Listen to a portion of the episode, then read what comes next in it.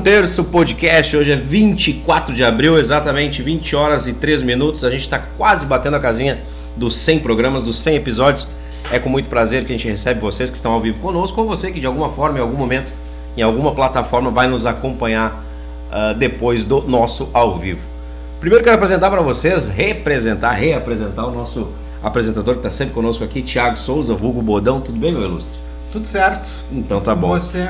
Esse programa é tá comigo esse tá, tudo certo. Tá quase zerado. Tá quase zerado. Que maravilha. Tá quase dando para correr. Meu ilustre, vamos apresentar os patrocinadores, amigos ilustres, patrocinadores que fazem esse programa acontecer?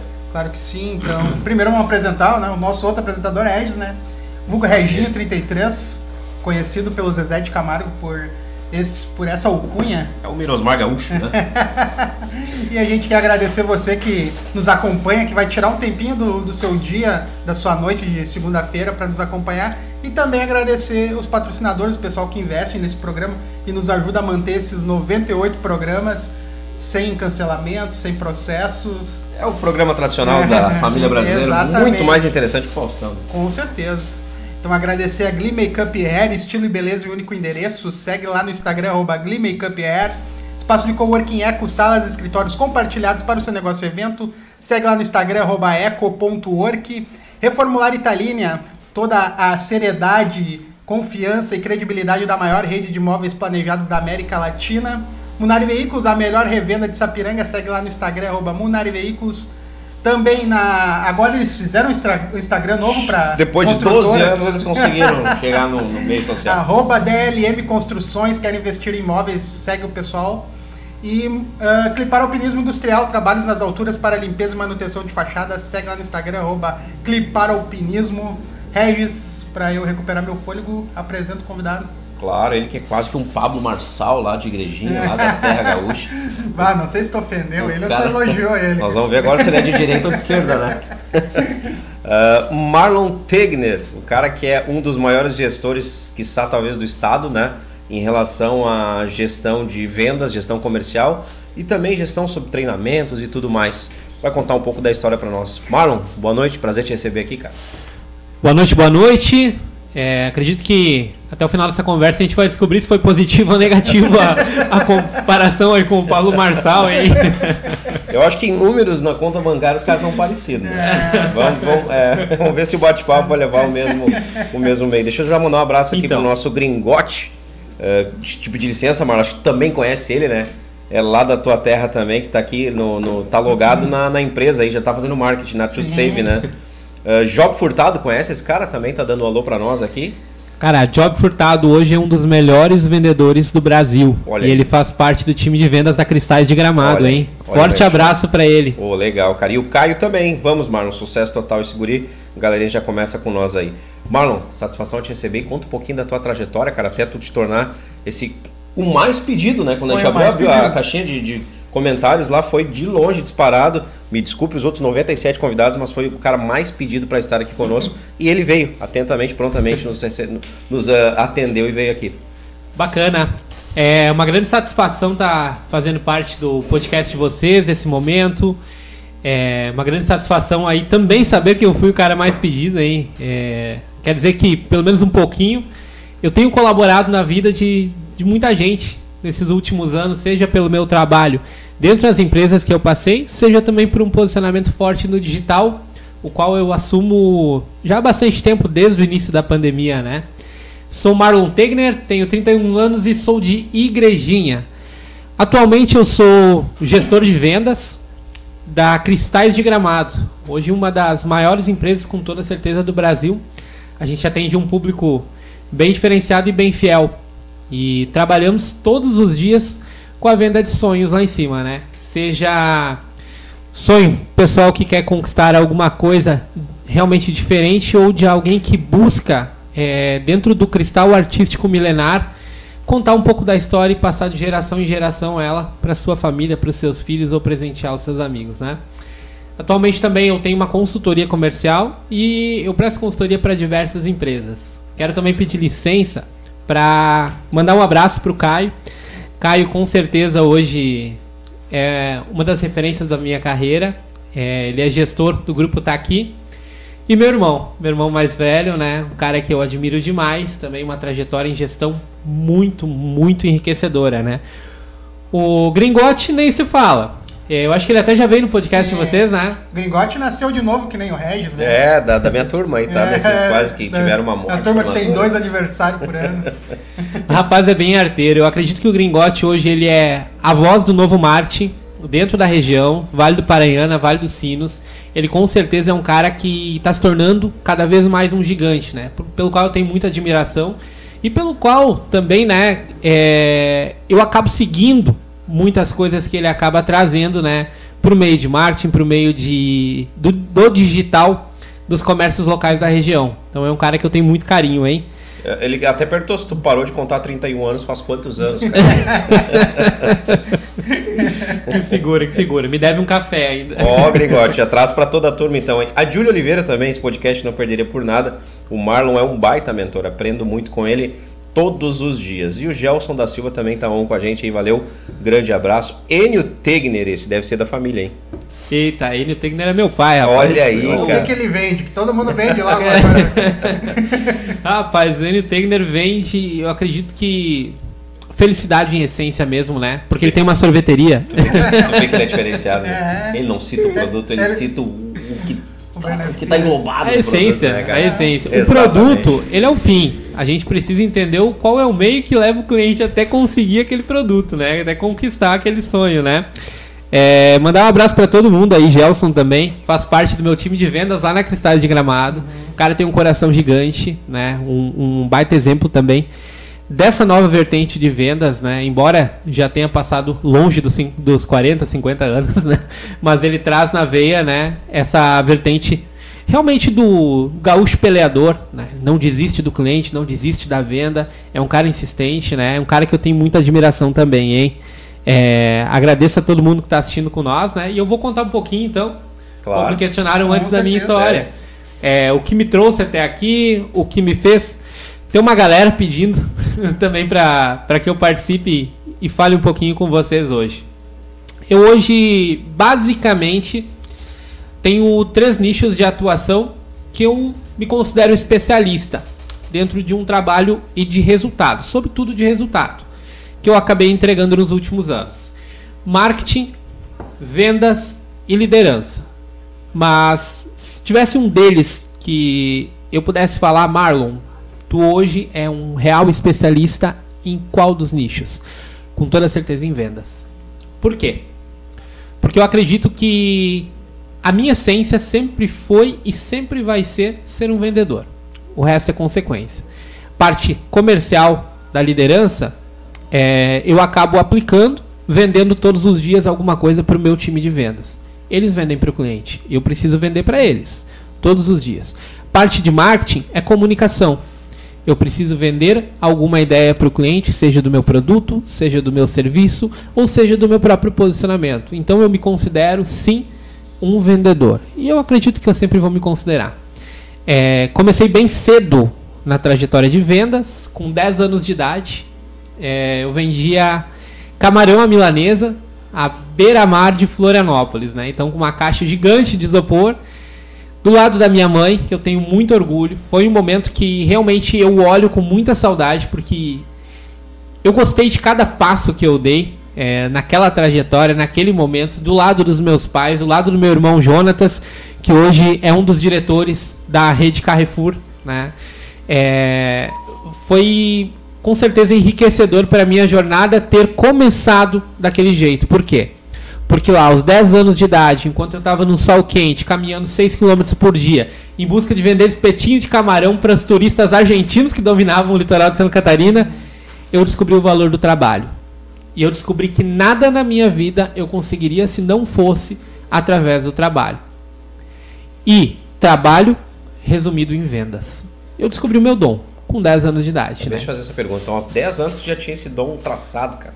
Com toda certeza, né? É, eu acredito que um ponto que sempre se destacou assim na, na minha trajetória foi uma facilidade em me comunicar e criar um laço com o cliente, criar uma conexão realmente com o meu interlocutor, né? E já lá aos 10 anos de idade eu conseguia criar um laço bem legal para conseguir enfim, fazer a venda dos meus espetinhos de camarão todos os dias, né? Naquela fase. Logo depois, passei cinco anos da minha vida é, em busca de outro sonho. Saí de casa com 12 anos e entrei num seminário. Ensinei durante cinco anos para ser padre e com certeza ali também foram desenvolvidos vários dons. É, foi lapidado, com certeza, um pouco da minha capacidade de argumentação, de persuasão e depois quando entrei no mercado de trabalho foi só cada vez lapidar mais e mais e, e angariando outros voos dentro da carreira, né? Pô, cinco anos estudando teologia, cara. É, cinco anos eu estudei no seminário de dois irmãos, passei parte do meu ensino fundamental e ensino médio lá. Quando eu estava pronto para ir para a faculdade de filosofia, que seria em São Paulo, eu decidi dar uma pausa na, na minha vocação e repensar. Que não quer calar. Por quê? Enquanto ele toma uma aguinha aí, eu abraço então, de Minas Gerais. Então, eu saí do seminário aos 17 anos, é, depois de uma conversa que eu tive com um grande amigo meu, Padre Délcio, ele era pároco de igrejinha na época, e ele me disse uma frase, numa conversa que nós tivemos em uma noite, que eu acabo levando para minha carreira até hoje. Ele disse: Marlon, quando tu tiver em um projeto, quando tu tiver em um relacionamento, quando tu tiver em um emprego, em qualquer fase da tua vida, e as tuas dúvidas forem maiores do que as tuas certezas, para porque tu está fazendo alguma coisa errada. E naquele momento eu entendi que eu tinha muito mais dúvidas do que certezas, né? E eu decidi por não continuar no seminário e hoje sou pai do pequeno Dexter com muito orgulho e eu acho que realmente essa é a minha vocação. Né? Cara, chega a ser curioso, né? Um padre orientou ele, né? De certa forma, a não seguir. A vazar. Não é, porque. Vai que é frio. É, porque sentiu, talvez, de certa forma, que ele não conseguiria entregar aquilo para que ele ou, ou não teria o dom né, para seguir aquilo, porque o, o, o, sacerdócio é um dom. Né? Acho que para todo cristão não se discute isso, né? uma vocação, um dom.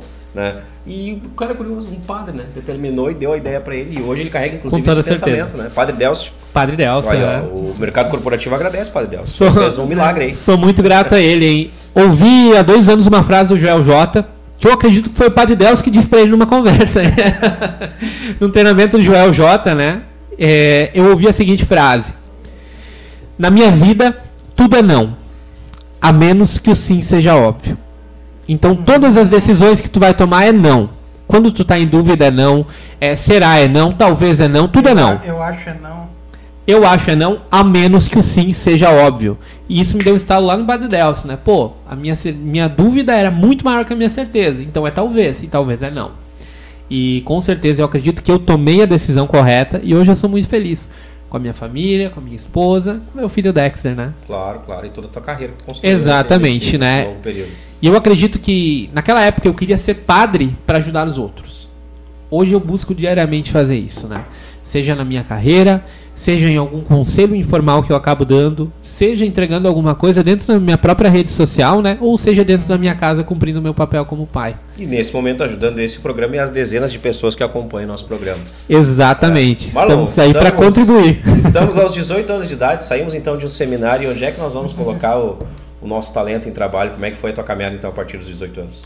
Olha só, a partir dos 18, é, resolvi empreender junto com a minha família. Então saí do seminário, meus pais, eles eles que cultivam sempre em mim uma semente empreendedora.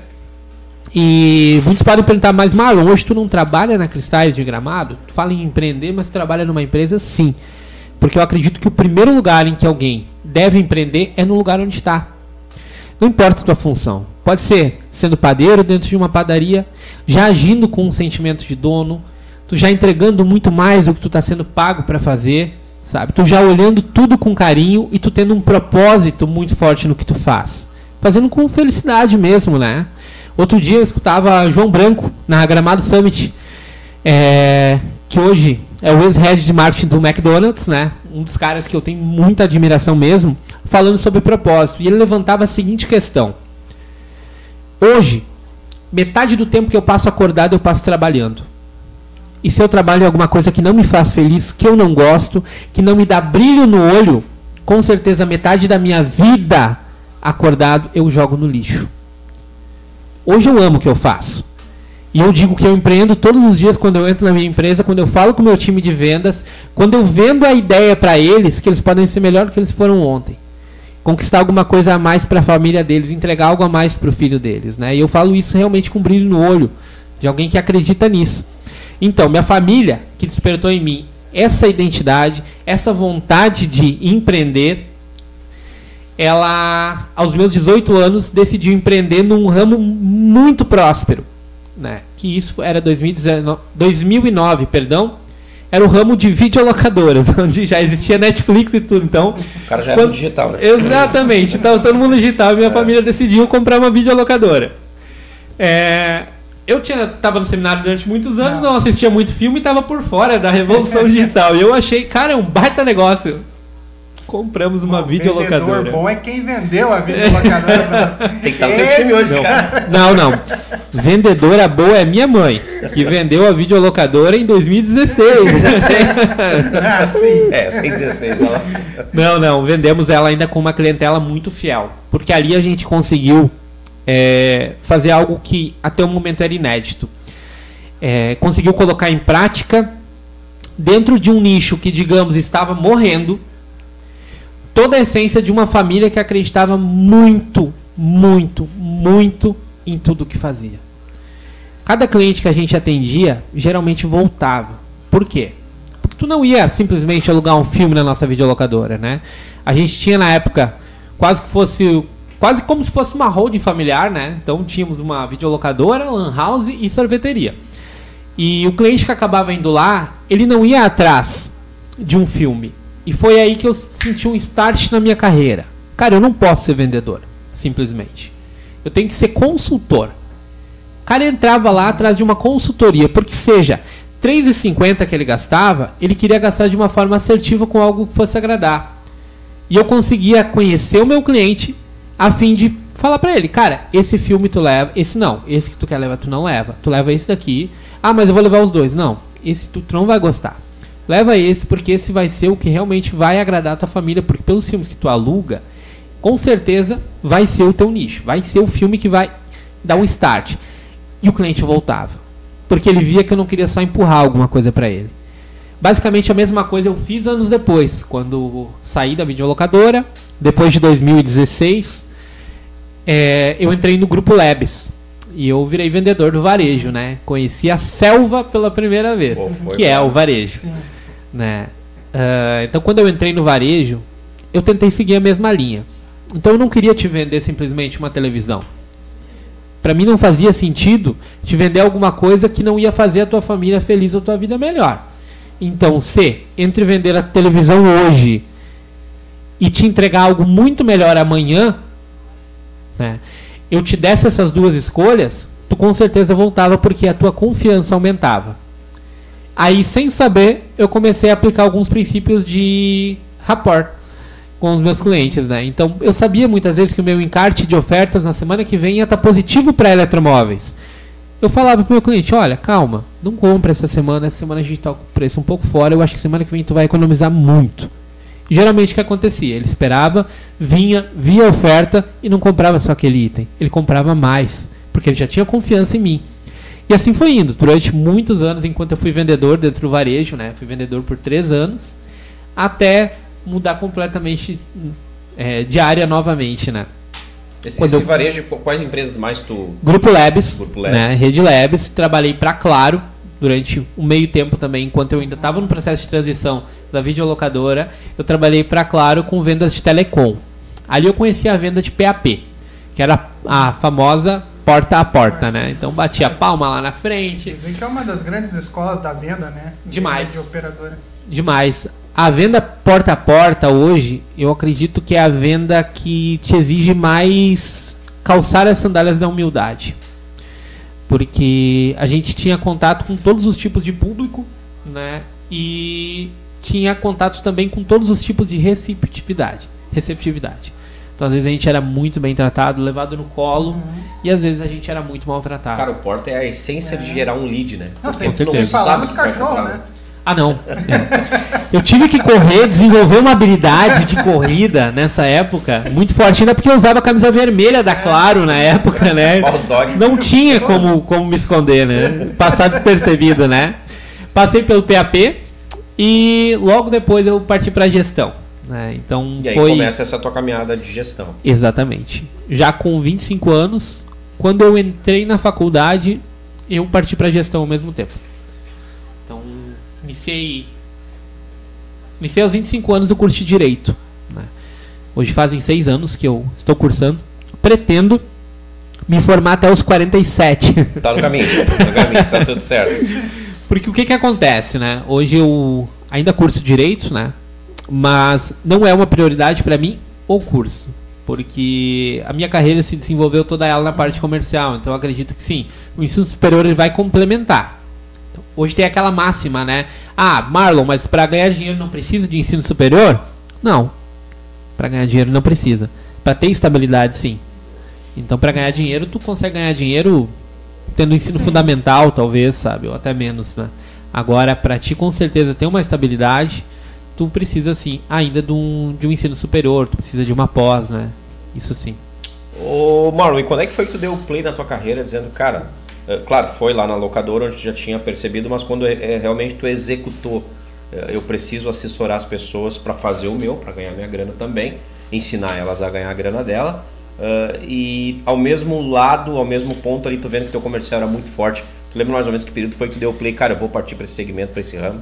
Com toda certeza. Foi em 2000, entre 2019 e 2020, ali no, no pré-pandemia, após um curso que eu fiz. Né? O que acontece? Quando eu virei gestor, eu comecei a investir muito pesado em conhecimento. Porque eu entendi que, sim, o dinheiro que eu não tinha no bolso estava naquele conhecimento que eu ainda não tinha adquirido. Conhecimento abre muitas portas. Sobretudo, muitas carteiras também, né? Então, como vendedor, quanto mais eu estudava, mais eu ganhava. E isso me animava. Como gestor, na minha cabeça era a mesma lógica. E é parecido. Só que como gestor, muda um pouco alguns pontos principalmente na aplicabilidade. Não basta eu assimilar conhecimento, é, ler livros, participar de curso, eu tenho que colocar tudo em prática. Né? E quando tu é gestor, ele já muda um pouco, porque tu depende já de M fatores, né? não é somente do, do exclusivamente do cliente do teu talento. É, mas com certeza também, como gestor, conhecimento mudou a minha vida. Em 2019, se não me falha a memória, eu participei do Protagon.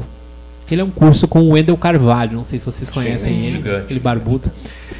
E o protagonista mudou minha vida. Por quê? Porque foi um start que eu tive no sentido de eu estava talvez muitos anos me limitando por crenças que outras pessoas estavam colocando em mim ou que eu mesmo estava colocando sobre meus próprios ombros, né? E isso foi fantástico, né? Eu saí do Protagon pensando que eu poderia dominar o mundo. Saiu desbloqueado total. Com certeza. Total. E eu queria compartilhar o conhecimento que eu tinha. É... Érico Rocha tem uma frase que diz: Tu não precisa ser um faixa preta para ensinar um faixa branca. Eu tinha um conhecimento e tinha muita gente que não tinha nenhum. Então eu queria ajudar aquele cara, eu queria estender a mão. Algo que talvez ninguém fez durante a minha carreira por mim, eu queria fazer por alguém. Eu queria ser o cara que dá o primeiro start, dá um empurrão e fala: Cara, tu é uma Ferrari sem motorista, mano. Eu vou te ajudar a sentar no volante, assumir o controle e conquistar tudo que tu pode conquistar na tua vida. E eu fiz isso com bastante gente, logo depois do Protagon. Comecei a lançar algumas mentorias, primeiro online, então mudei toda a minha parte do digital no Instagram. Comecei a entregar muito conteúdo. Nessa época também. Isso 19 já. Isso, aí já era virado do 20. Uhum. Nessa época eu comecei uma sequência de treinamentos na rede de farmácias que eu estava. Eu era gestor comercial numa rede de farmácia, sem nunca ter trabalhado em farmácia também, caí de paraquedas. E até foi a minha primeira gerência que eu assumi em comercial. E aquilo foi incrível, né? Porque eu comecei a perceber como eu podia ajudar as pessoas a mudarem de vida.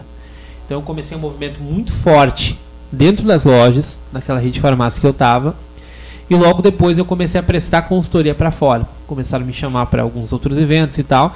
Daí fechou tudo novamente na pandemia, né? Então dificultou bastante. Foquei muito no online. Tive uma virada em 2021 e resolvi empreender. Né? Então coloquei o peito realmente, né? É, e resolvi empreender. Me mudei para Gramado. Estava com a consultoria comercial na época. É, uma sorveteria em parceria com outro sócio e uma farmácia em parceria com outro sócio também, né? Em Então, Gramado. 2021, em Gramado. Perfeito. Exatamente, aham.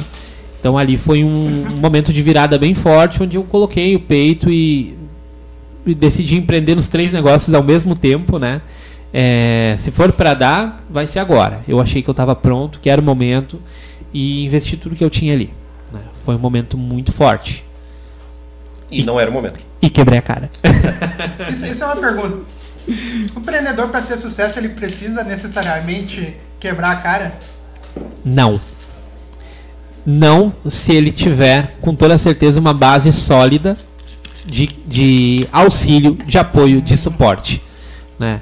Agora, Ter oportunidade de errar. quando ele quebra a cara, ele aprende mais rápido. Então, é um conselho. Muitas vezes na carreira eu já deixei o meu vendedor na loja quebrar a cara. Eu já deixei outros gestores quebrarem a cara, porque eu sei que aquilo talvez fosse ajudar muito mais rapidamente, assertivamente, do que um conselho. Né? Porque tem duas formas da gente conseguir uma mudança genuína na nossa vida.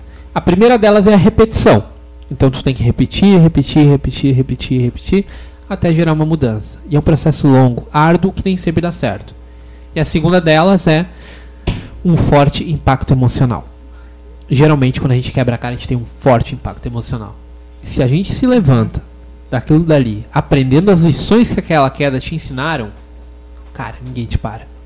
Tu volta muito mais forte e com certeza tu alcança uma dimensão muito mais alta. E foi basicamente isso que aconteceu comigo. Gurizadinha, vamos fazer um pix aí, porque a gente está tendo praticamente uma aula de gestão aqui, né? A gente tá tendo um momento coach aqui. Inclusive o teu aluno de surf, o Gelson da Silva, tá te elogiando no surf, diz que tu é bom no surf. O. Oswaldo França disse que tá campeão Exatamente. de boxe. O Oswaldo França direto de Minas Gerais. Esse é o mineiro, é? Olha aí. Caramba, gente, olha de boxe, vai ter que contar essa história pra nós aí, cara. Maria Azevedo, tu conhece? Maria Azevedo é minha mãe. Olha aí. O cara, meu maior orgulho, hein? tudo que tu sabe aí. Dá É, uma conferida no maior. microfone. Tá ok? Tá ok? Conta pra nós aí, Vinícius, o que que tá rolando aí. Pô, cara, que legal. Cara, então, passada a pandemia 2021, quebramos a cara, empreendemos, não deu certo. E tu tinha só 27 anos, me corrige, 26 anos ainda, era um menino ainda, né? E aí chega o X do Vini, é mais ou menos essa a tua história, é isso? É, basicamente. O Oswaldo França é, é uma figura, né? Forte abraço aí, Neto. É, ele foi um dos meus funcionários quando eu era gestor na rede de farmácias. O Isso foi em, exatamente, 2019, 2020, né? Hoje ele mora em Minas Gerais, ele é de lá. E ele falou, a, gente apanhava de 15 em 15 dias em palavras, né? Mas voltava mais forte que antes. Não. Geralmente nos treinamentos a galera chorava, chorava mesmo, né? Porque eu, eu gostava bastante de fazer o pessoal ressignificar tudo que eles faziam. Uma analogia que eu sempre tive, é, enquanto gestor, enquanto treinador de vendas. E eu comecei com essa analogia enquanto eu era treinador dentro das farmácias, né? Que é a seguinte: hoje o vendedor, in- independente de qual segmento ele tenha, seja varejo, é, seja um varejo de luxo, seja farmácia, telecom, enfim, qualquer segmento, ele tem uma responsabilidade que talvez ele não preste atenção ou ninguém tenha dito para ele, que é a responsabilidade de mudar a vida de quem está entrando naquela porta, que é a porta da loja dele, certo? Cada cliente que entra hoje dentro de qualquer loja de varejo, de qualquer farmácia, ele entra com uma carga emocional muito forte. Talvez aquele cara que tu tá atendendo hoje, que tu tá dando de ombros, que tu não tá dando atenção, que tu tá virando os olhos, que tu já tá pronto para fazer uma piadinha com os teus colegas quando eles saírem da tua loja, talvez aquele cara esteja passando por um câncer. Talvez aquele cara tenha perdido alguém da família, talvez aquele cara esteja com alguém da família doente. E talvez a única possibilidade naquele dia de ser tratado como um ser humano tenha sido pelo teu atendimento. E que merda que tu acabou de fazer? Qual a tua responsabilidade sobre o cliente que tu acaba de atender? O vendedor tem muita responsabilidade, sabe? E se aquela pessoa fosse da tua família? Então eu sempre ressignifiquei demais cada atendimento. Por quê? Geralmente, é, eu sou uma pessoa muito tranquila. Ao menos que tu afete o meu cliente. Porque é o cara que está pagando o salário de todo mundo. Então, se tu não trata bem o teu cliente, tu vai tratar bem quem? Teu patrão, tu vai puxar o saco dele, teu colega de trabalho, a menina do RH, a menina do caixa. Não, é o cliente que paga o salário de todo mundo. E tu tem sim uma responsabilidade moral sobre ele. E eu batia muito forte nessa tecla com as minhas equipes dentro da farmácia. E realmente, ali a gente virou uma chave muito grande. Nas equipes que eu treinei dentro da farmácia, nós não tínhamos mais balconistas, nós tínhamos consultores. O cliente entrava, ele era olhado no olho e ele era tratado com dignidade. E a partir desse movimento, a gente praticamente dobrou a venda em seis meses da, da rede que a gente estava. E foi um, algo muito significativo, muito mesmo, sabe? O cara deixou de ir pelo preço, por qualquer outra circunstância, ia pelo atendimento. Ele voltava. Com toda certeza. Percebia né? isso, mano. Com toda certeza. E hoje, esse movimento é um movimento que eu prego muito dentro do próprio marketing. Hoje o marketing ainda está com uma mente lá pré-pandemia, onde a gente fala de lead, a gente fala muito do prospect, né? e a gente não fala do seu João, do seu Pedro, da dona Maria, que está entrando dentro da nossa loja, que eu estou mandando uma mensagem no WhatsApp. A gente perdeu a essência no olho no olho, muitas vezes, no nosso comércio. Tu entra dentro de um Instagram de uma loja, de um comércio local, e tu só vê foto de produto. Cadê o dono? Cadê o brilho no olho do dono daquele negócio pedindo para que tu retorne, que ele vai te atender pessoalmente, que os vendedores dele tenham um brilho no olho para te atender e te tratar como ser humano? Cadê? Humanidade.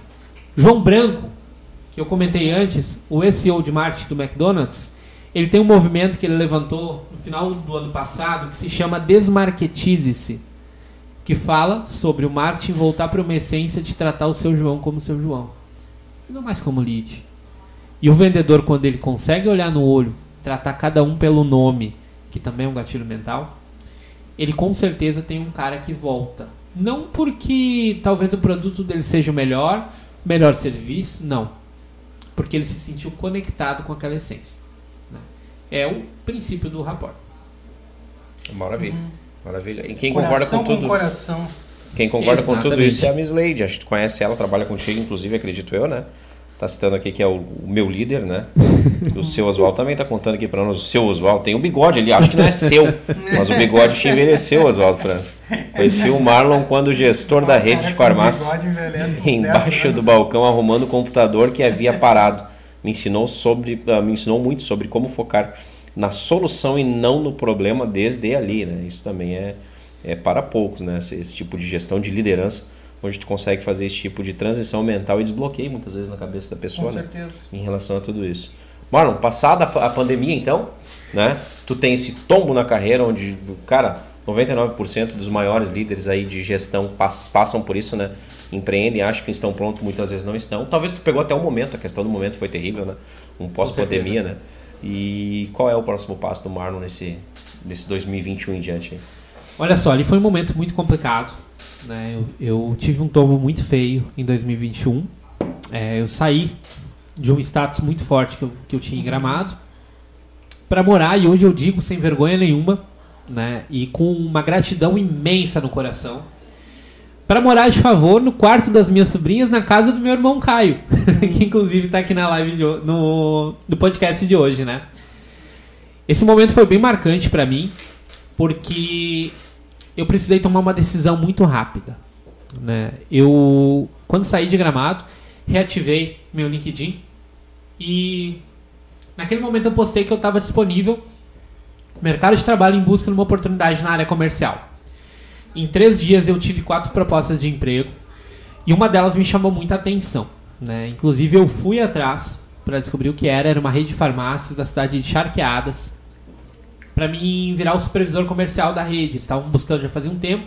Eu tinha um perfil, fui lá, conversei com um dos donos e fechou todas. Né? Um salário, um salário bom, já ia voltar tendo um salário legal, fazendo algo que eu dominava na época, que era treinar né, equipes de venda dentro de um nicho que eu dominava, que era a farmácia. E aí eu tive um pequeno impasse, né? Porque acredito que era início do mês de agosto. Eu tive uma ligação um dia de tarde. E nessa ligação era o Vini, o dono da rede X do Vini, né? O Vini falou: Olha só, Marlon, tá no mercado de novo, né? fiquei sabendo que tá buscando uma oportunidade, eu queria conversar contigo. Tem um desafio que eu acho que tu se enquadra. O Vini marcou uma reunião comigo. Essa reunião saiu às 11h15 da noite, por vídeo, né? No- E nessa reunião ele fez uma proposta que era basicamente três vezes menor do que na supervisão da rede de farmácias, né? Mas era para assumir como gerente comercial num projeto que ele tinha na loja de Parobé. Uma loja que não estava indo bem. E nesse projeto eu seria gerente junto com outra moça que viraria gerente administrativo. E já estava já há bastante tempo dentro da, da rede, né? Olha o tamanho do desafio. Ali então, eu não pensei duas vezes, né? O que, que eu fiz? Perguntei pra minha mulher o que eu deveria fazer. Perguntei na época pra Karine, que ainda era minha namorada, né? O que, que eu deveria fazer na visão dela. E ela disse categoricamente: Olha, Marlon, eu não sei qual decisão tu vai tomar, mas eu não vou me mudar pra Charqueadas. ela já tinha ido conhecer a cidade, já tinha ido junto comigo e É, tal. Eu não vou me mudar. A gente tem hoje um filho pequeno. A família, nossa família mora aqui. Tu já teve um tempo longe, morando lá em Gramado, ficava um pouco longe dele, né? Dava pouca atenção. Hoje tu vai entrar num desafio gigante de novo, que é na farmácia, que suga bastante, né? Do profissional. E eu não vou ficar sozinho na cidade com com o nosso filho. Né? Então, se tu quiser ir, tu vai ter que ir sozinho. Então eu liguei pro Vini de volta. e falei, Vini, eu aceito. Né? Eu aceito o desafio.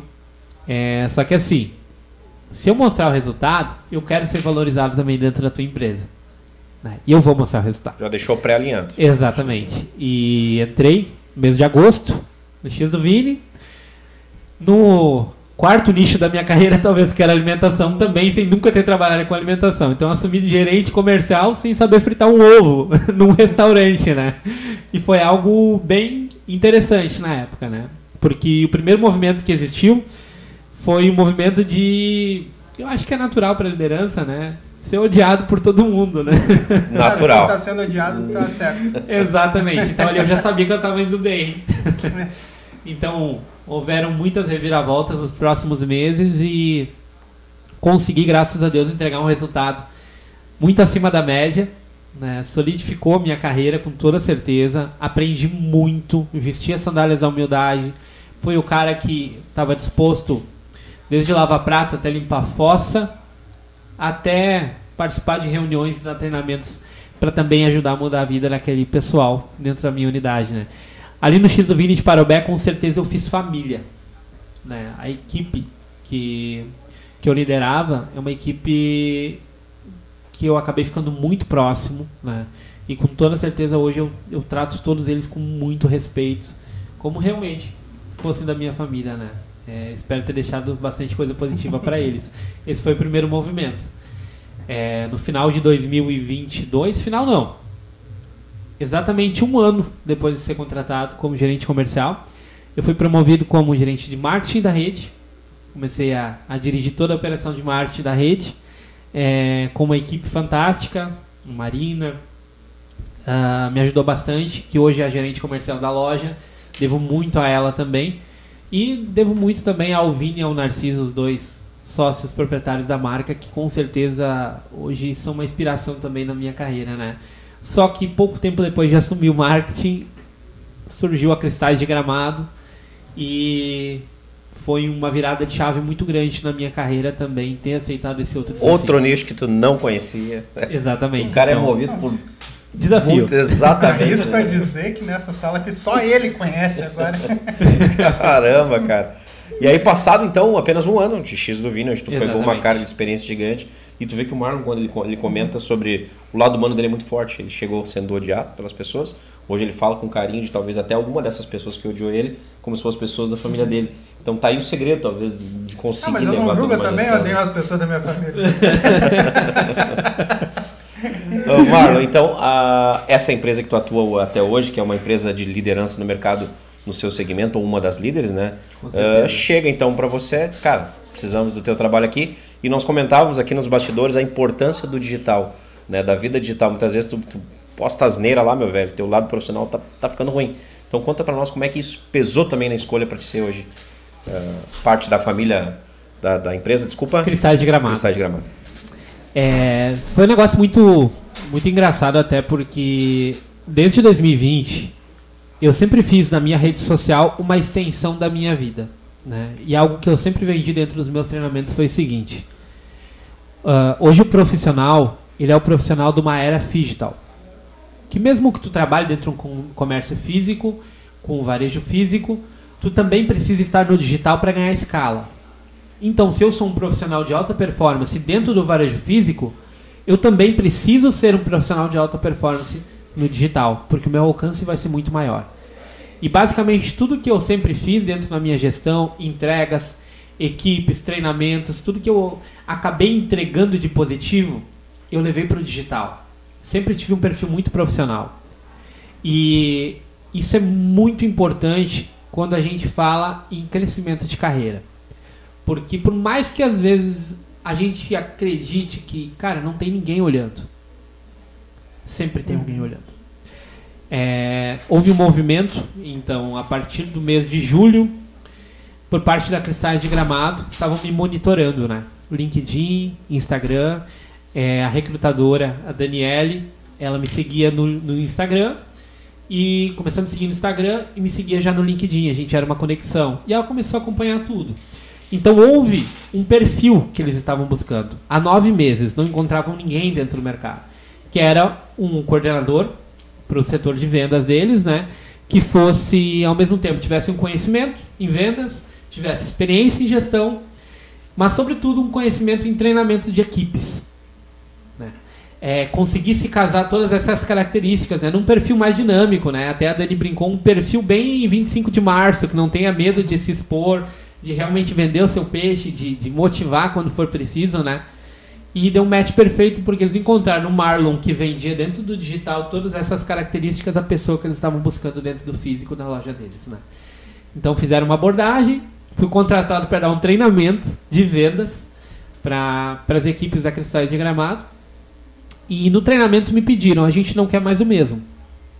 Muita gente já veio aqui vomitar técnica de venda, muita gente já veio aqui e deu treinamento sobre vários pontos e o nosso vendedor ele ele é muito bom. Ele é realmente uma prateleira gigantesca, é muito alta a prateleira dos vendedores da Cristais de Gramado, né? Eu até brincava com vocês antes, né? Eu arrisco dizer que a gente tem talvez a melhor equipe de vendas do Brasil dentro da Cristais de Gramado, né? Com vendedores com toda certeza com, com, com potencial gigantesco de entrega e de performance sobre o cliente. Então eu sabia, cara, eu vou falar com tubarões. Né? Eu vou lá, os caras vão me engolir. Talvez muitos deles sejam muito melhores do que eu. Então o treinamento que eu preparei não foi um treinamento de técnica de venda, foi um treinamento de brilho no olho. Eu trabalhei muito forte qual era o motivo que cada um deles tinha quando passava pela porta da loja, sabe? É a montanha russa que a gente tem durante o mês em busca de uma meta e ressignifiquei o papel do vendedor dentro de uma instituição. Então a empresa gostou muito, era realmente algo que eles não esperavam e a, hoje estou lá. Né? Acabaram fazendo uma proposta muito forte que eu não, não pude recusar. Então eu saí da rede Xovini como gestor comercial e como gerente geral de marketing. Porém, a empresa fez um pedido para mim continuar por alguns meses como coordenador de marketing da empresa. Então eu continuei mentorando é, as meninas que assumiram o marketing, né? Com reuniões periódicas, é, gravações, enfim. Continuei com eles como clientes até no mês passado. Ah, é recente, Aí, recente? Teu, Exatamente. Teu mês passado eu parei de dar tá no consultoria. Contrato ainda. Tá no contrato. parei de dar consultoria para o X do Vini, né? É. Porque eu acredito que hoje eles estão prontos para voar sozinhos, preparou, sobretudo, né? O pessoal, Preparei o pessoal com certeza, né? Eu tenho muita confiança na Júlia, que tem feito um trabalho incrível na Marina, que eu já citei antes também, gestora comercial, hoje na loja de Parobé, e ocupa o meu cargo praticamente também lá, é, com 21 anos de idade, então ela realmente, sempre falo para ela que ela é um furacão, né? Então, com certeza vai se ouvir muito falar dela também nos próximos anos de gestão, hein? Tu chegou então em 2022 na na Cristais de Gramado. vou ter problema com isso não. Na, na, na Cristais de Gramado. 2022 a gente já está numa era digital avançada, avançada assim ao extremo, né? Alavanca gigante, gigante, tomando uma posição de mercado muito grande. A tua equipe hoje é composta por quantos vendedores, eh, Minha equipe hoje é composta por 12 vendedores master e eu também sou coordenador do setor de Inside Sales da empresa, né? A gente chama carinhosamente de concierge, onde tem quatro colaboradores. É, o Inside Sales ele é responsável por toda a nossa pós-venda e venda digital para os clientes. Então, todo cliente que a Cristais de Gramado atende, ele não automatiza nada e não trabalha com e-commerce. É sempre um a um, chamando pelo nome, olho no olho. Cria um relacionamento. Exatamente. Já era assim ou é uma técnica que tu conseguiu? Não, era assim, o Inside Sales não existia na empresa e eu implantei ele agora durante o início do ano, enquanto eu ainda estava num projeto home office em função de um jogo de futebol. entendi, entendi. É. É, sabe que essa questão de humanização do atendimento e, e também do processo de vendas, no meu ponto de vista, é muito interessante, porque eu, também como trabalho como vendedor, muito provavelmente eu não sou um dos melhores do Brasil. Mas enfim. Ainda. Ainda. Mas enfim, o meu bode com coach de vendas é o seguinte. Eu tenho a técnica perfeita quando o cliente diz está caro. Isso é um exemplo. Uhum. Eu tenho a técnica perfeita quando o cliente diz eu preciso pensar. É, e, é, e eles passam uma ideia que a coisa é robotizada, é, é preto no branco, mas não, é uma coisa diferente para cada situação. Cada situação exige uma técnica ou uma, uma abordagem diferente. Então, essa questão de humanização, para passar isso para o time de vendas, é difícil, é, é mais tranquilo do que simplesmente robotizar o atendimento. É assim, todo treinamento que eu dou, quando eu falo de vendas, eu bato muito forte no primeiro princípio das vendas. Né? Eu, sempre, eu tenho meus princípios, né? E segundo o Marlon, o princípio, primeiro princípio das vendas é pega papel e caneta para anotar. Já o pessoal que está em casa já prepara para anotar. O primeiro princípio das vendas é você não vai vender para todo mundo. E ponto. Não acredita no coaching de carreira. Não. Hum. Se o cara que está te ensinando não tem uma vivência naquilo que ele está te ensinando, não acredita. Não é tão fácil. Não é entender de um gatilho mental e eu vou dobrar o meu faturamento durante o próximo mês. Isso não existe. Não existe mágica. Existe técnica, treinamento e repetição. Então, vamos lá. Inicialmente, na, quando eu era gestor em farmácia, eu comecei a desenvolver, de três em três meses, tinha uma reunião com um pequeno treinamento ou menção para os vendedores, né? Quando eu assumi a gestão comercial, eu passei os treinamentos para mensais. Né? Então, uma vez por mês a gente ia lá, fechava e por duas horas a gente tinha um café e um treinamento. Hoje, na Cristais de Gramado, eu implantei juntamente com a, com a minha diretora GR, né, implantei o chamado Power Café. O que é o Power Café? De 10 em 10 dias, todo dia 1 dia 11 e dia 21. Isso é um ritual sagrado desde o primeiro dia que eu entrei na empresa. Os vendedores são treinados constância, treinamento, repetição, uhum. treinamento, repetição. E eles hoje são atores participantes desse treinamento. Qual o processo que eu utilizo hoje de treinamento para as vendas, né? Que estamos utilizando no momento. Eu trago a técnica de venda e a gente repete muito. Então trago uma técnica, por exemplo, vamos lá, do contraste, né? Uhum. Técnica de venda do contraste. Pesado, leve. Caro, barato. Né? Contraste, vou utilizar uma base para tentar fazer com que o cliente leve a outra, certo? É, explico a teoria, a técnica aplicada nos nichos tradicionais e dois vendedores são escolhidos para, no próximo treinamento, isso eu apresentei no dia 1 no próximo dia 11, os dois trazerem os produtos da nossa loja. Por quê? Ah, o que, que adianta técnica de venda? Eu vou te falar. Não, é assim, eu vendo pipocas. Se eu tiver dois baldes de pipocas, tá, mas tu vende móveis planejados? Me dá um exemplo com móvel planejado. Traz aqui. uhum. uh, então, meu vendedor vai pegar o meu produto uhum. e ele vai fazer a abordagem do meu cliente com aquela técnica de venda. Porque senão é balela. Ah, é que assim, ó, se eu estiver comprando um carro, mas tu não vende carro. Traz isso pro teu mundo. Uhum. Tenta entender qual que é a, a dúvida do teu cliente. Uma cadeira com três pernas, isso é um absurdo. ah, me vende uma faca sem fio. Exato. Ah, isso eu acho um absurdo. Não, aquela ideia, cara, de pegar, tirar uma caneta do bolso, tocar e falar, me venda essa caneta. Isso é coisa de filme. Isso é coisa de filme, me desculpa.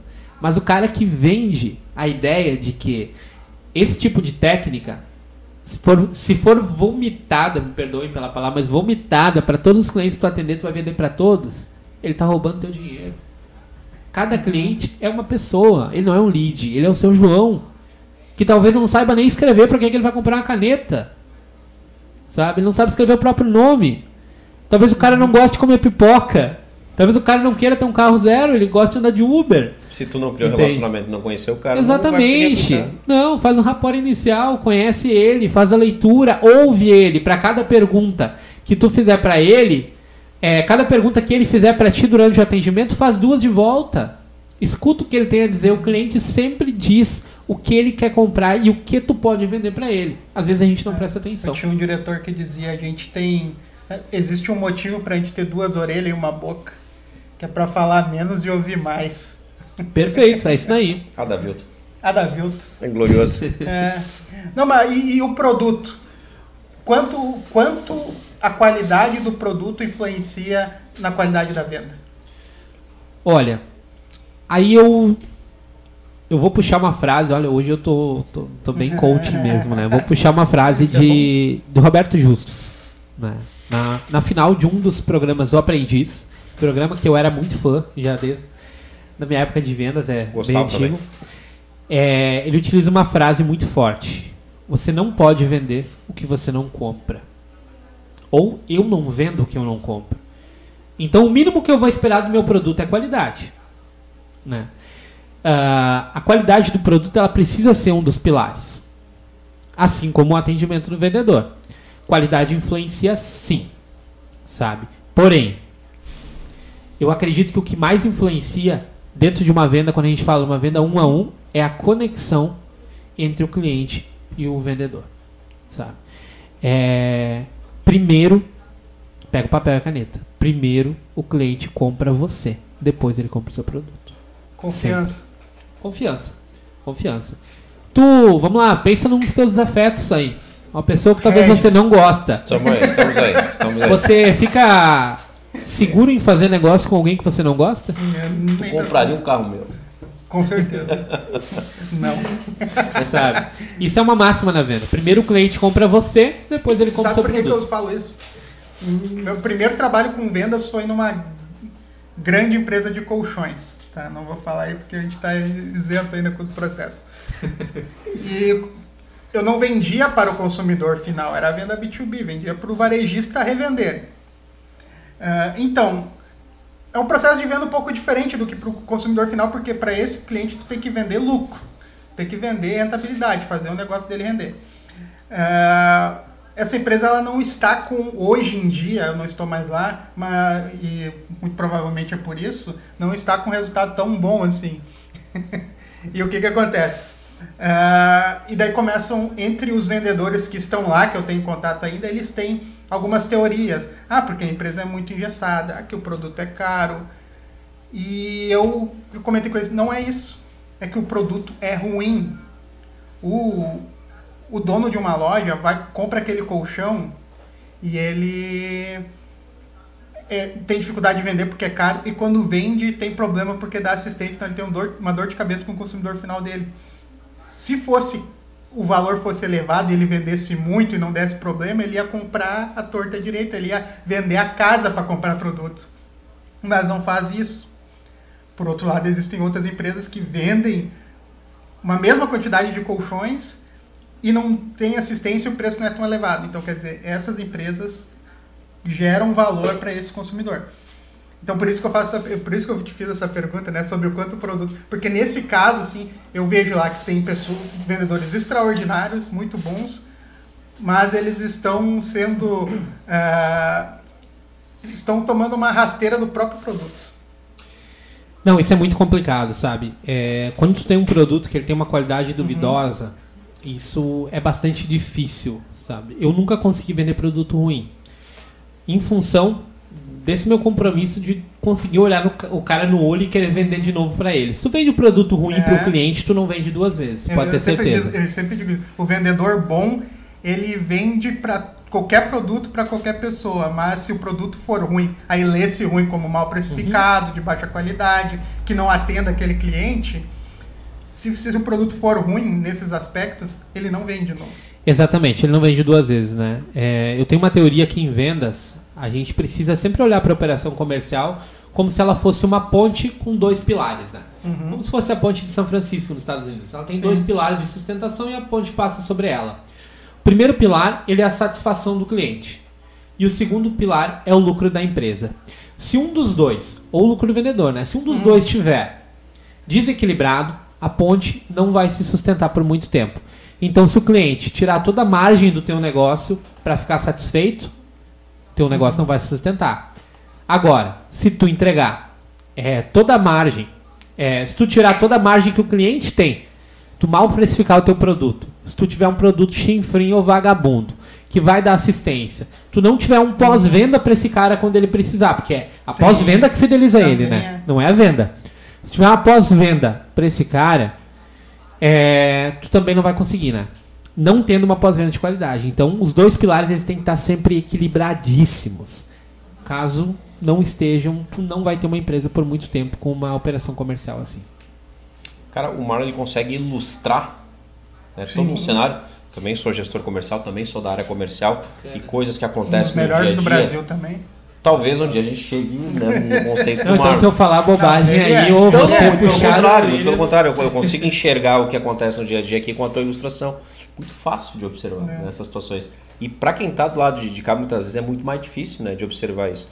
Então, cara, tu consegue ilustrar de uma forma muito transparente, muito clara, muito simples. Essas né? analogias facilitam. Exatamente. Facilita exatamente. bastante, né? O- Não, eu, eu não vejo a hora de chegar amanhã na empresa lá e o pessoal vem cá. Nós vamos ter o Power Café. Paulo, uma olha ideia minha aqui. Vai, vai desenhar a ponte. A ponte, dia 1 dia 11, dia Os 21, dois pilares, ó. É isso aí, três vezes no mês, né? Cara, não precisa ser muito tempo, 40 minutos, paga um café pra tua equipe. Olha aí, cara. tá- Faz os caras sair dali, ó, motivado de barriguinha Sim. cheia, que não tem como o resultado não aparecer. O pessoal que é da minha equipe aí, Ó, participa do Power Coisa Café, que hein? motiva vendedor. É dinheiro e Coca-Cola. Coca-Cola, é, Coca-Cola não tem erro, Coca-Cola. né?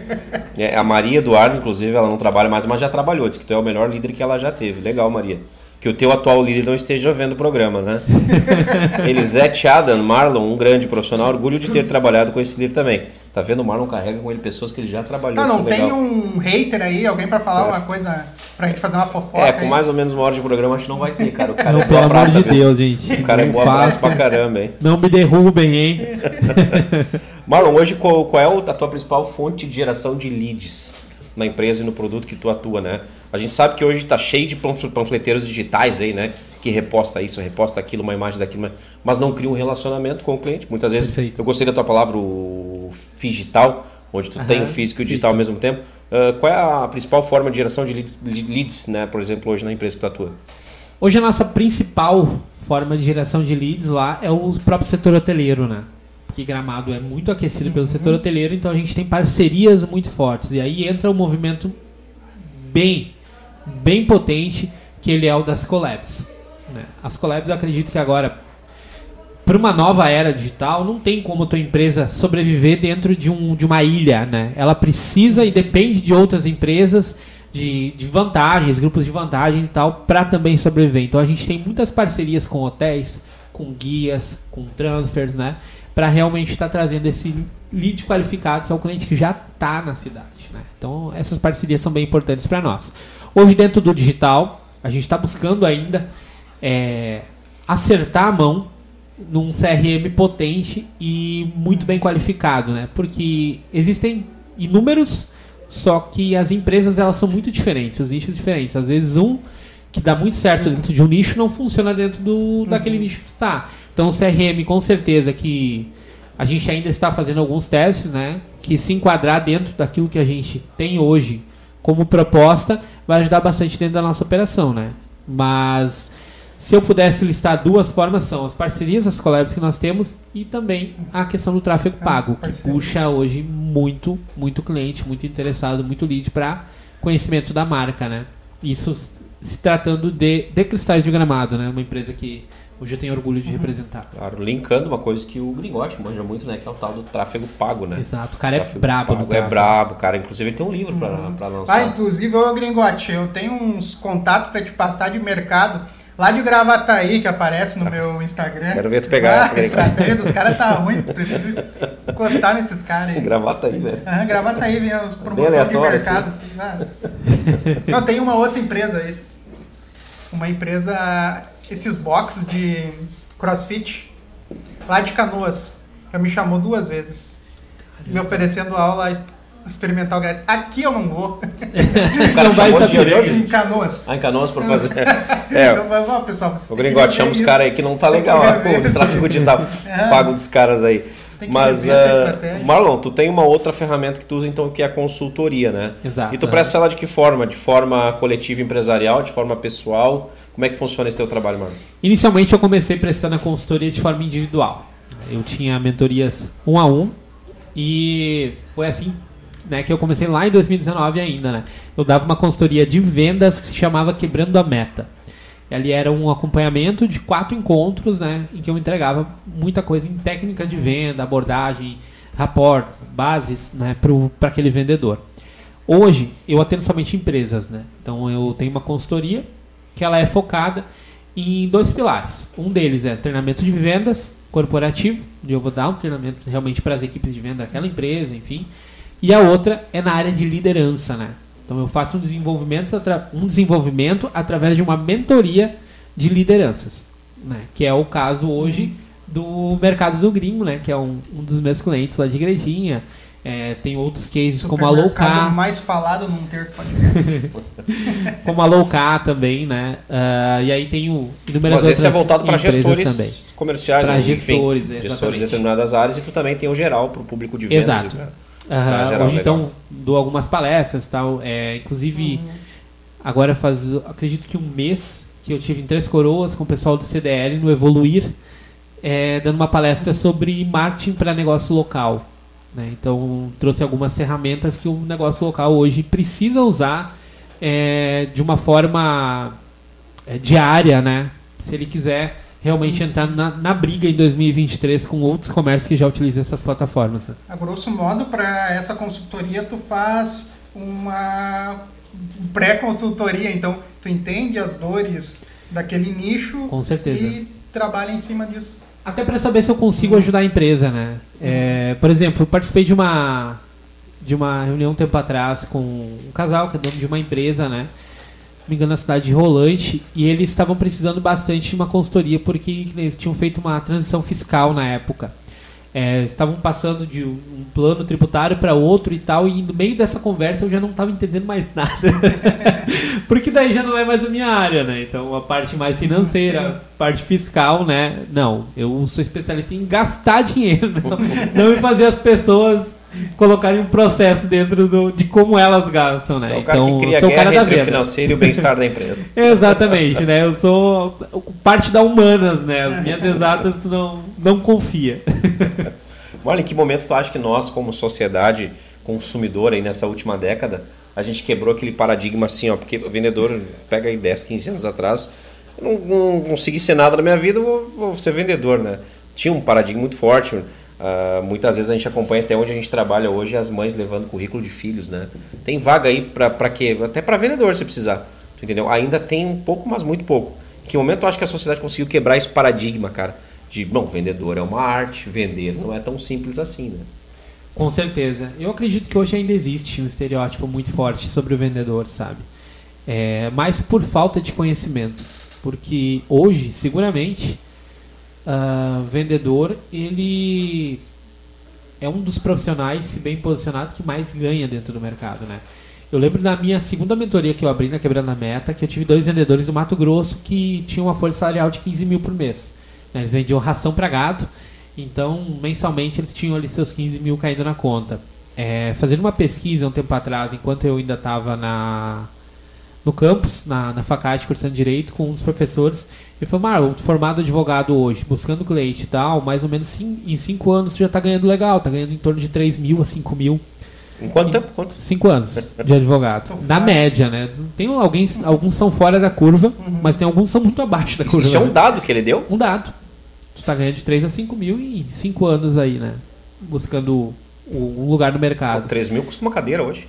Basicamente. Hoje tu olha é, os classificados e tu encontra várias oportunidades em Novo Hamburgo, Porto Alegre, de 2.100, 2.700 pra, por mês para um advogado.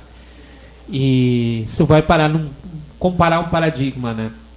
De uma profissão que tu tem um investimento tão grande, eu falo isso porque eu estou fazendo, mas comparar com um vendedor que sim, treina diariamente, ele tem uma capacitação, ele está num nível diferente dentro do mercado porque ele se esforça para aquilo dali, porque ele vê a necessidade daquilo dali, tu, tu, consegue pegar salários como esses, né, que é o caso Mato Grosso, ou salários, cara, da minha própria equipe. Eu uso como exemplo, né? Tem vendedores meus que passaram nos últimos meses de 23 mil reais no mês né, de, de comissionamento, né? E isso é rotineiro para eles, né? Então, sim, são, são, é, são profissões diferentes, são exigências diferentes, mas o vendedor tem que ser respeitado. Tem que ser respeitado porque hoje, com certeza, ele já conquistou o seu lugar. E tudo que a gente tem hoje, aqui no meio do podcast, foi é, adquirido através de um processo de venda. Alguém vendeu esses microfones, vendeu meu blazer, vendeu o meu, meu iPhone, vendeu tudo que a gente tem dentro dessa, dessa sala, sabe? Então, com certeza, esse cara tem que ser respeitado, né? E hoje é uma bandeira que eu carrego. Eu tenho orgulho, e como eu falei, eu sempre vou ser vendedor. Tenho orgulho de ser vendedor e tenho orgulho de cada vez mais empoderar esses caras. Para que eles ganhem mais dinheiro, botem mais dinheiro no bolso, conquistem mais coisas, quebrem mais paradigma, né? O Thiago Concer que fala, me, me mostre um vendedor que estudou tanto quanto médico, eu te apresento um milionário. Com certeza. Não, eu digo um exemplo, tá? Concursado hoje, delegado da Polícia Civil, tá ganhando em torno de 16 mil carreira hum. inicial? Ah, eu, eu me mato com mais de 5, 6, 10, 20 mil pessoas dentro de um concurso para mim ganhar o salário, que às vezes é a metade que um vendedor ganha no mês. Sabe? Então, sim, ele merece muito respeito mesmo, né? Eu, eu hoje tenho muito orgulho dos caras que eu convivo diariamente, das pessoas que eu já formei, dos meus ex-colegas também de, de profissão. Aí. Dessa família que tu criou aí nesse teu... Com certeza, uma família, né? convívio, né? Inclusive, falando nisso, o Matheus Quintino também, se Marlon tá estourado, Marlon é fera, tá estourado. Esse tem as técnicas. A Marina, uh, esse deve ser do Vini, né? Exatamente. É, assumir o volante da minha Ferrari, legal. Ele usou esses termos também aqui, Marina, no começo do programa. É, real, é o real oficial esses termos que ele usa mesmo. E o Gelson está ah. em todas aqui, né? O Gelson trabalha contigo ainda hoje? É? O Gelson é, é, trabalha comigo. Uma honra sim. ter a oportunidade é o Gelson que ganha 23 mil? Também. Ô, Gelson, o, o Leão quer falar contigo, Gelson.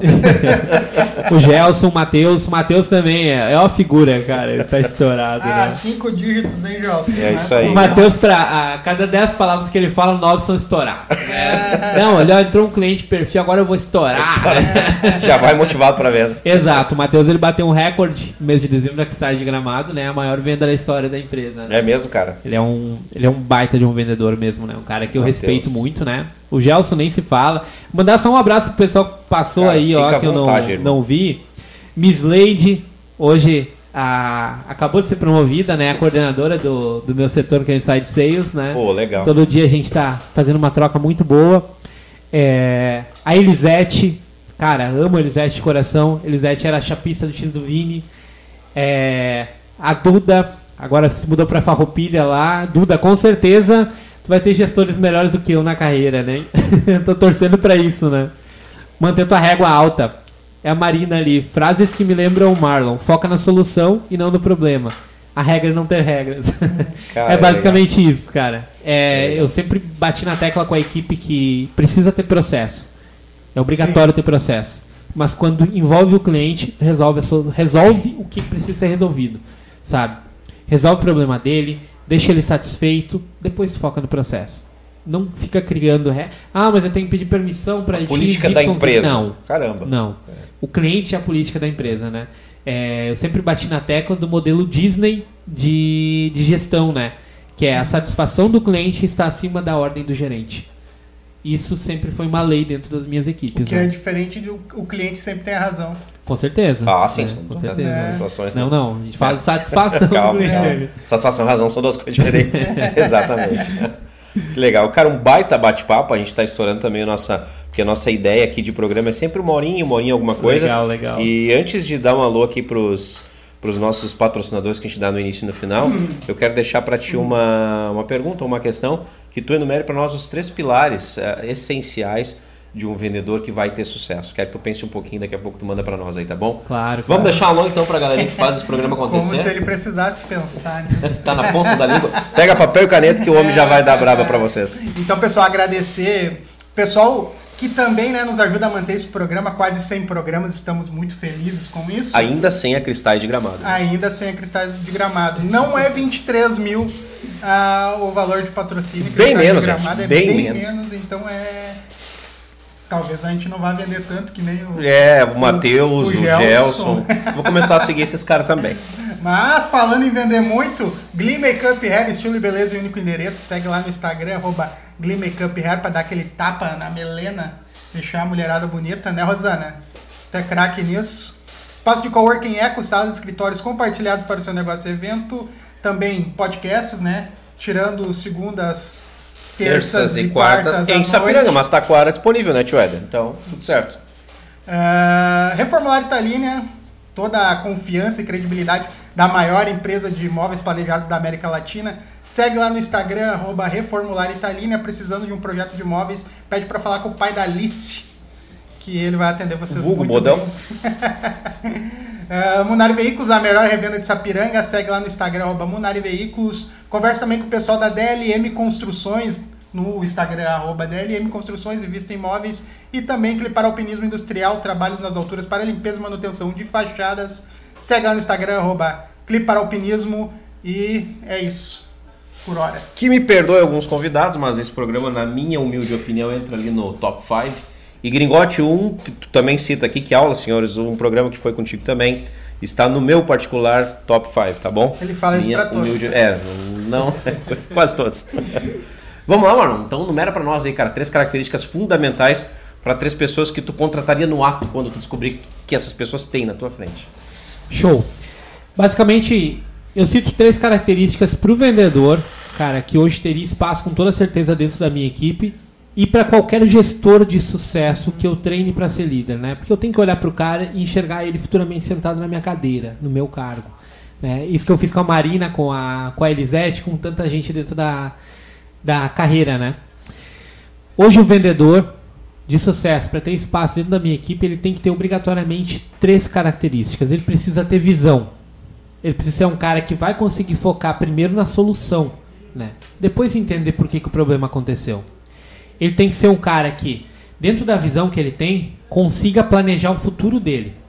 Consiga ter um futuro do meu lado, não seja pessoa desfocada que na primeira eventualidade acaba desistindo no caminho para esse ponto ser completo, ele precisa contar com a segunda característica que é a coragem.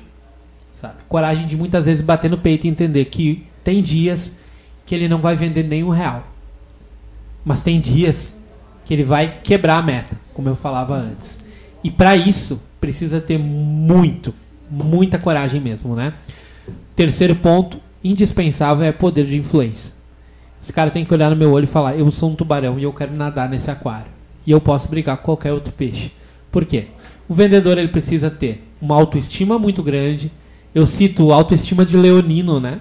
Precisa ter uma autoestima grande para entender e para fazer o cliente entender também que ali naquele território ele domina. Se quando eu vou num advogado, né, é, eu não falo para ele qual lei que ele vai utilizar para embasar o meu caso. Por quê? Quem é a autoridade ali é o advogado. Se quando eu vou no médico, eu não falo para ele qual medicamento que ele vai me receitar, porque quem é a autoridade dali é o médico, quando o cliente entra dentro do meu salão de vendas, ele precisa entender que quem é a autoridade ali é o vendedor. E esse cara precisa se posicionar e para isso ele precisa ter uma visão, coragem e poder de influência. Faço das palavras do Gringote. Que aula, senhores. Que aula. Tivemos uma aula aí hoje de uma hora e 16, quase uma hora e meia. Uh, fantástica. Eu acho que o, e os recados não para o cara é top mesmo. Quem está falando é a, a Rai, a Rai Vieira da Silva. Rai? É o Rai? É o Rai. É, é o Rai. Ô, oh, Rai, que nome, hein, cara? Rai é um dos melhores vendedores também. Oh, olha aí, cara. É. Cara, e batia a falta, né, no São Paulo. Pois é, cara. que coisa séria. Então, senhores, eu quero fazer um agradecimento especial, então, primeiro ao Mar, né? Que tirou aí uma hora e meia da sua agenda, duas horas aí para botar Que o não é deslocamento. barata, né? Que não é barato. Bota o deslocamento nessa conta para vir de igrejinha até aqui. Né? Teve na Serra ainda hoje, na verdade. Sim, Teve lá sim, no seu trabalho, veio pra igrejinha, deu um pulinho aqui com a linda família dele. O menino que é a cara dele, né, cara? Impressionante. Dexter. O Dexter, lindo nome. Então, cara, gratidão por ter comparecido hoje aqui, ter enchido esse programa de, de pessoas aqui para nos acompanhar. Foi sim uma mentoria e não foi um podcast. Hoje eu considero que foi uma mentoria e não um podcast, né? Uma aula gratuita para toda essa galerinha aí. Cara, gratidão, sucesso na tua carreira, que tu não pare nunca, né? E tenho certeza que daqui uns anos a gente vai olhar para frente e ver esse cara até fora do país. Lembra desse cara? Esteve lá conosco. Sim. É, Então, faço das Não, palavras. ele vai estar lá do podcast. lado do Semesato lá no Exatamente. Shark Shark Tank é o teu lugar, cara. Deus te ouça. É uma das minhas metas, né? Marlon, gratidão total. Então, cara, segue aí tua carreira, teu trabalho. Uh, já deixo aqui registrado, daqui 100 programas tu volte aqui pra contar a tua, tua próxima caminhada. Porque tu não para, né, cara? Tem uma história de vida gigante. Certo, gente. Eu que agradeço o convite. Foi bem bacana essa troca que a gente teve aí. Agradeço a todo mundo que, que teve aí acompanhando também, dedicando um pouquinho do seu tempo para me ouvir, né? Sei que não vale muito, É, o osso, vai. mas estamos aí, hein? Agradecer muito minha família, tá presente também, o meu Dexter ali. E até a próxima. Legal. Galerinha, então, gratidão a todos que de alguma forma nos acompanharam, conseguiram acompanhar no ao vivo aí. O Oswaldo, vai, vai o abraço aí. A tua idade, cara, com esse teu bigode, eu não, não te vejo com menos de 40 anos, tá? Ó, entrou mais um. Bah, esse nome não tem como, cara. Duvido. Duvido tu falar isso. Não, Chama não. só de Ed. É Ed, Ed Ramos. Estão estão prestigiando também o melhor aí. Gurizadinha, então, a gratidão a todos, fiquem com Deus e até Se quarta-feira. né? inscreve no canal, ativa o sininho, dá uma moral para os guri. Valeu! Esse podcast tem a produção exclusiva da Eco Studio.